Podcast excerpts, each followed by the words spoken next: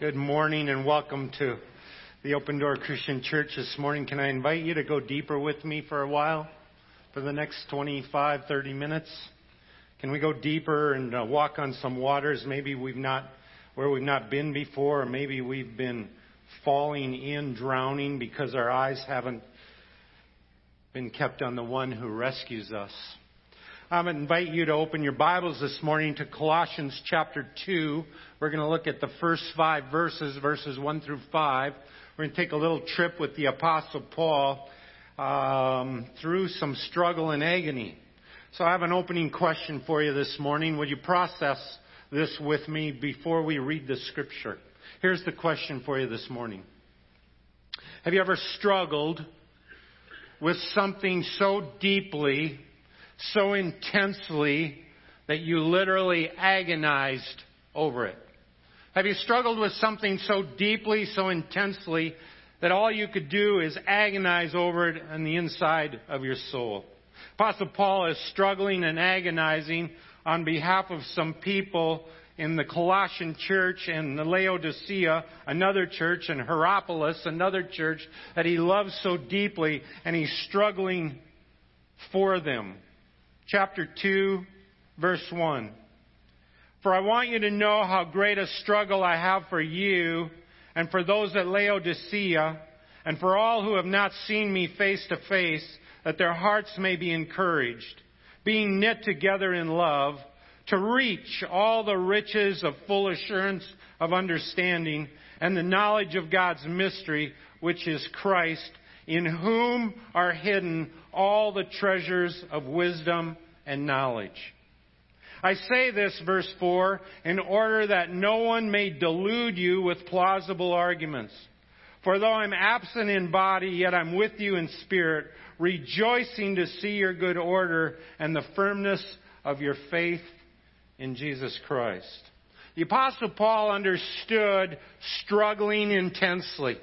He had this burning desire to see God work in the lives of these dear people, to supernaturally move, to save them and rescue them, and so that they could walk completely in the truth on top of the waters as we just sang about. He agonized over people. Are you?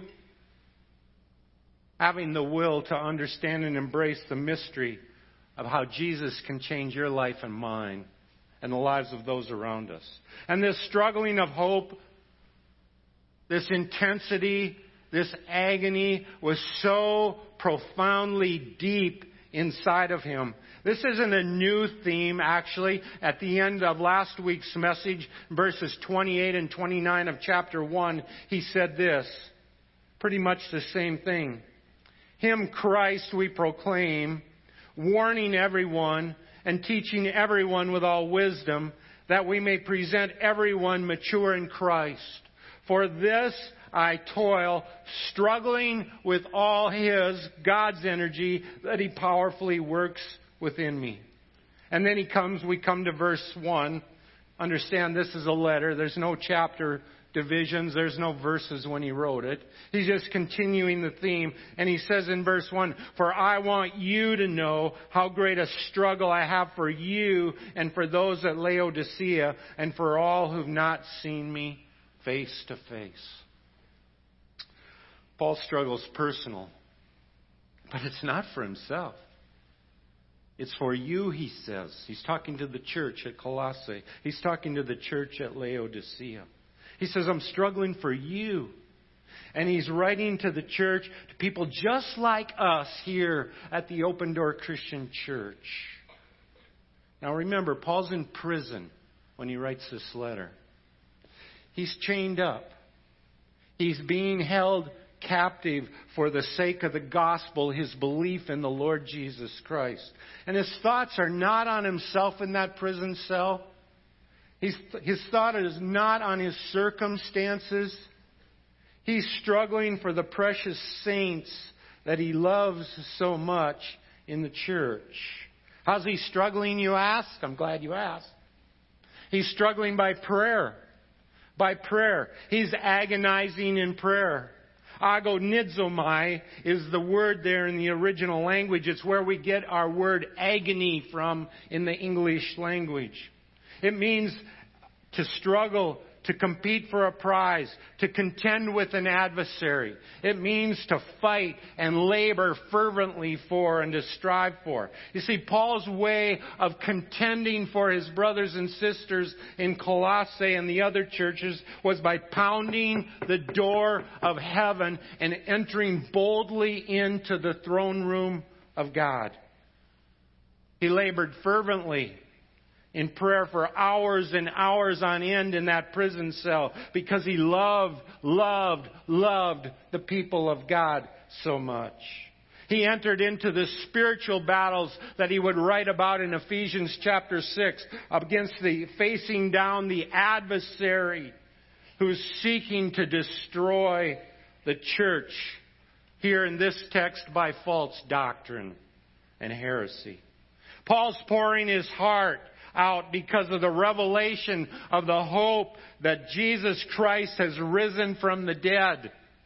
And he went to war on their behalf in prayer because of that. Because he understood that true victory for all of us even today, is grounded in the mystery of the Son of God who became flesh, died for us on the cross of Calvary, rose again from the dead, defeating death and sin and Satan. He was going to war for people's souls.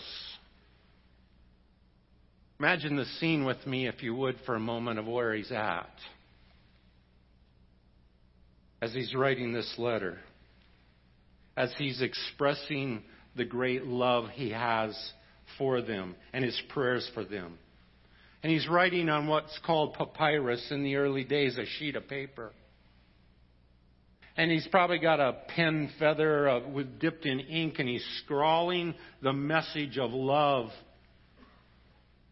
and the mystery of the Lord Jesus Christ across that page and expressing his love and as he does that for the church, he happens to glance down at his wrist.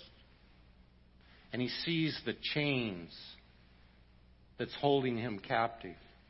He would write at the end of this letter, chapter 4, verse 18, I, Paul, write this greeting to you with my own hand. Remember my chains. Remember my chains. I want you to know, he would say, how great a struggle I have for you. Remember my chains. Lest you think, church, that this is something abnormal, where one brother or sister agonizes and struggles for another. Believe me, it's not abnormal. This week I conducted pastoral interviews because I want you, the church here, to understand how we, your pastors, struggle and pray and contend and fight for all of you. So on Tuesday morning, spontaneously, without any warning, I walked into offices, I called on the telephone, I sent a text message all the way to Portland, Oregon to catch up with Pastor Patrick and to ask this question of your pastors. And here's the question as a pastor, tell me in two minutes or less what you, how you struggle and agonize for the people of the open door Christian church. Tell me how you agonize and struggle and contend for the people of the church we serve. I'm going to give you some of their answers. Pastors will remain unnamed. One said, I have this vision of what the body of Christ, the church, is supposed to be. I agonize over helping us become what the Bible template puts there for us to become as a church. I agonize over helping people bear each other's burdens, helping them come alongside each other and experience true body life in Christ. I lay awake at night looking at kingdom possibilities. Another pastor said, it's literally a struggle for physical life and death. I agonize over the battle to get people in front of the gospel. He said, inside of me, I have this urgency because time is running out and people are literally dying. Therefore, there's such an urgency for them to hear about Jesus Christ and embrace Him.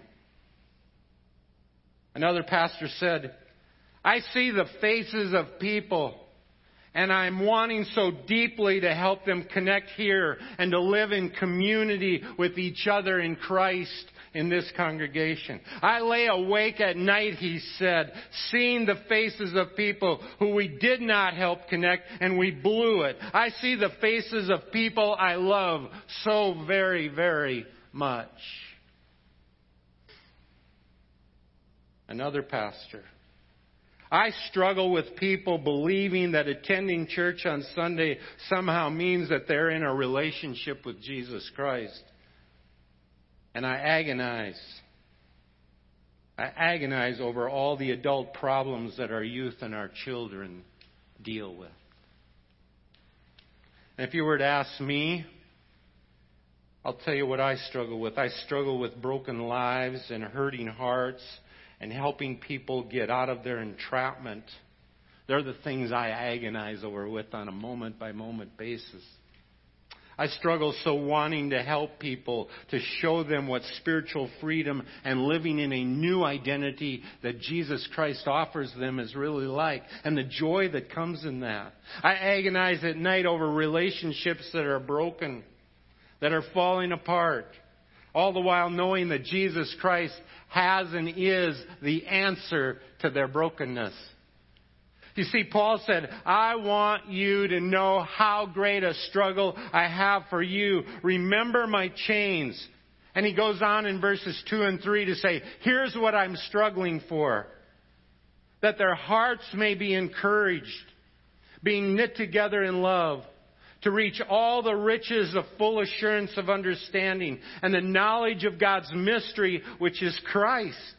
Verse 3 In whom are hidden all the treasures of wisdom and knowledge. How's your heart this morning? Paul said he was struggling that their hearts may be encouraged.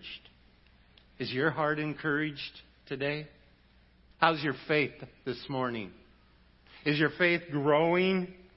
Are, are you allowing yourself in the power of the Holy Spirit, as Paul wrestled and struggled and agonized with, to be knit together in love to other believers around you? How are your relationships with one another here at the Open Door Church? Are they tight or are they loose? Are your relationships full of mercy and love and forgiveness? Do you consider the other brother or sister better than yourself? Do you have a hard attitude of loving and serving others? Because Jesus in his own life demonstrated that. And he said, I've come to serve, not to be served. And he demonstrated it by washing the disciples' feet at the Last Supper. You see, the Apostle Paul wants the Colossians to know that living like that Living like that is really reaching into all the riches of full assurance of understanding the knowledge of God's mystery, which is Christ. And he's saying to them, you don't have to go anywhere else to find or look for it because you're only going to find the truth of that mystery in Christ and Christ alone. Paul also knew that discouraged downcast people are easy prey for the world, the flesh, and the devil. Listen, there's a reason. There's a reason Jesus said, I am the way, and I am the truth, and I am the life, and no one comes to the Father except through me. Do you want to know the fullness of joy in your life? Do you want to experience everything involved in this mystery of Christ? Jesus left heaven. He came down here, was born in human form like us, died on the cross, rose again from the dead, paying for all our sins so that you and I can live in the treasures of the mystery. As Paul said in chapter 1 verse 27, Christ in you, the hope of glory. You know what? You and I can live in that mystery too. We'll live in it if we put ourselves aside, if we'll open ourselves completely to the truth of God and His Word, and we'll stop pretending everything's okay when it's not okay. We'll live in the richness and the mystery of Christ when we take our masks off. We'll, and when we let our guard down. And if we'll say no to sin and say no to selfish ways and say yes to the beckoning call of Jesus, come follow me, all the treasures of wisdom and knowledge, a deep understanding of a new life given to you in Jesus Christ, that's what's going to grab your soul. A couple of months ago, I walked into Menards. I was looking for a special kind of glue. As I was walking down the aisle, I saw it. It's called power grab.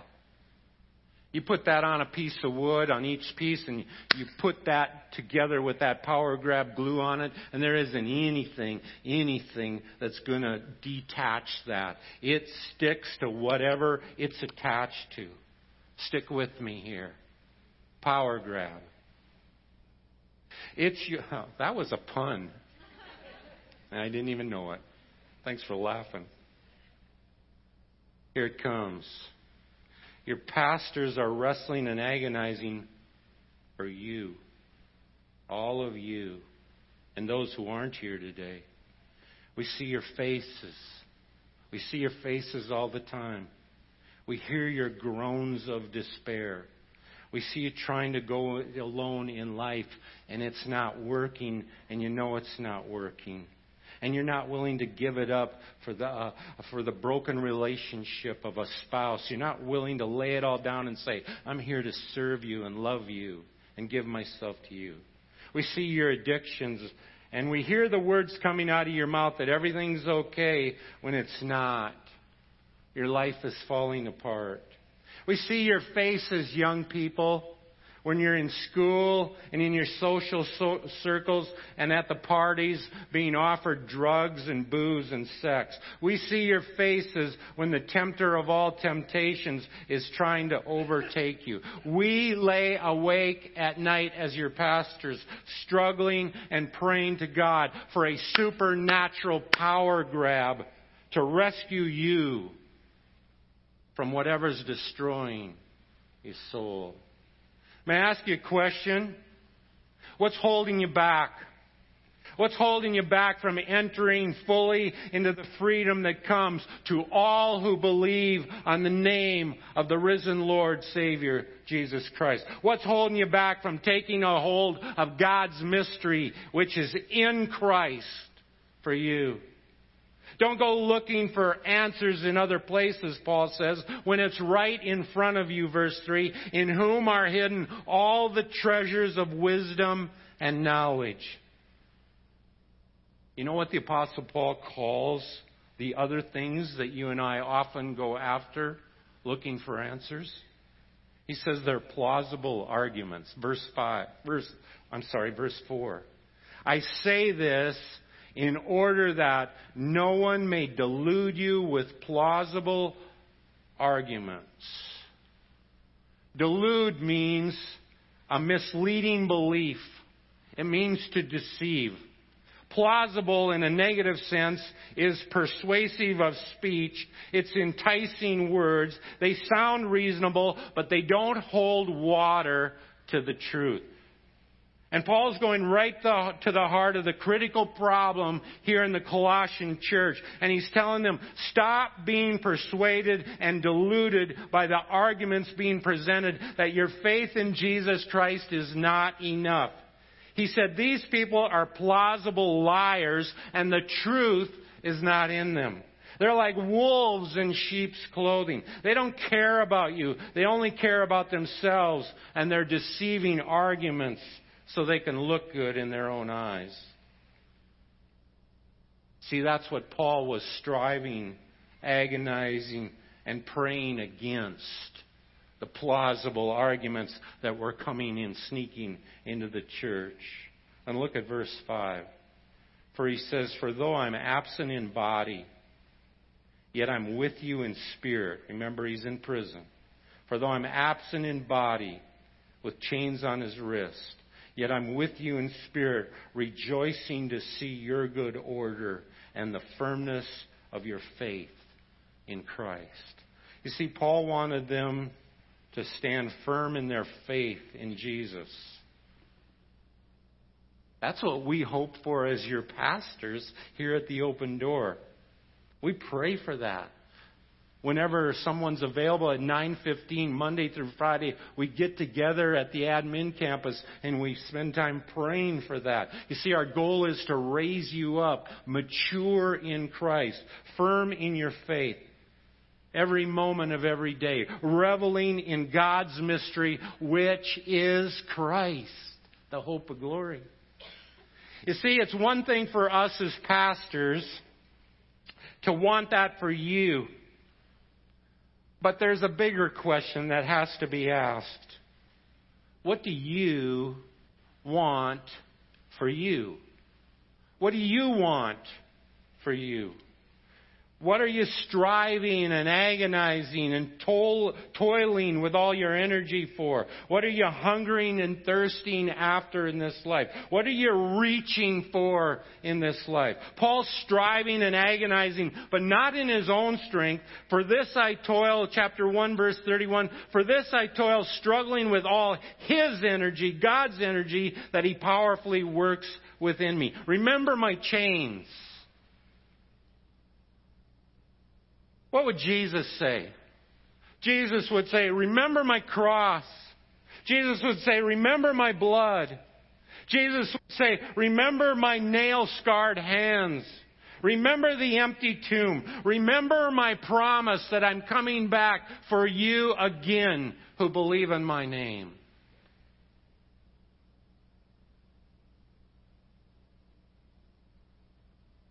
Remember me, Jesus said and toil and agonize and strive to live in the glorious richness of the mystery of Christ in you, the hope of glory. Remember. Have you ever moved in your life? I'm talking about physically changing homes or towns or locations. Karen and I sat down and counted up one time. How long have we been married now? 100 years? Oh, no uh, 47 this uh, next month.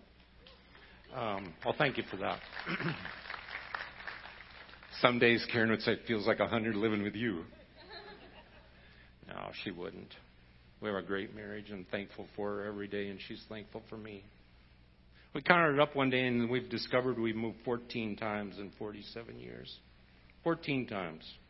A lot of times we were in the same town. We'd move to a town, rent a place, and then a year later decide where we really wanted to live and change houses or whatever. And most of those times there were two in one location, but that's not the point. The point is that one day Peter and the disciples were on the Sea of Galilee. They were in the boat crossing to the other side. Jesus had stayed behind them and sent them on ahead. And they were out in the middle of the Sea of Galilee, and all of a sudden, Jesus came walking along on top of the water. They weren't sure it was him or a ghost, the Bible says there. And Peter, in his boldness, saw Jesus, who he thought was Jesus. He said, Lord, if it's you, command me to come to you on the water. Jesus said, Come. Come. And Peter got out of the boat and he walked on the water. The text says, and he came to Jesus. Do you want to know what the full mystery of Christ is? You want to experience it in your life? You need to make a move. You need to get out of the boat of your life you've created and you need to walk and walk into the arms of the Savior are wide open waiting for you. Jesus and the life that He has created for you. But you need to come. As your pastors, we want you to know that God sees your face more clearly than we do. The God of eternity sees and knows your face, and He loves, loves, loves your face. But He really wants your surrendered heart to Him. That's what He wants. And he's constantly whispering, Come, come here, come to me. And he's waiting for you to get out of the boat of your life right now and move towards him and surrender your heart to him. And when you do, a supernatural power grab will take care will take hold of your soul in the form of the Holy Spirit as the salvation of God falls fresh on you and he won't let you go. But you have to move. You have to surrender. You have to trust him with your life. Would you pray with me? Father, I'm grateful for every face that's sitting here right now in this service, every heart, every soul. And I'm grateful that no one of none of them, not a single one of them, are alone right now. They may feel like it, they may think they are, but they're not. And I pray this morning that if someone doesn't know you, doesn't know the mystery of Christ in them, the hope of glory, that they will come to you. They will get out of the boat of their life and walk by faith on the water to you, Lord Jesus. And God, when they begin to make that move, take hold of them and don't let go because you promised you won't. Father, help them to surrender. Help them to trust. Help them to move. And Father, for those of us who know you, we're all going through circumstances and trials and tribulations. We've got things that are eating away at us sometimes inside. We've got the enemy uh, speaking lies into our ears, whispers into our hearts that are not true. So, God, help us to be reminded that the mystery of Christ is for us, and He's the fullness of the deity of God who lives in us, the hope of glory. And you're enough. You are enough for us. And we're grateful for that. In Jesus' name, amen.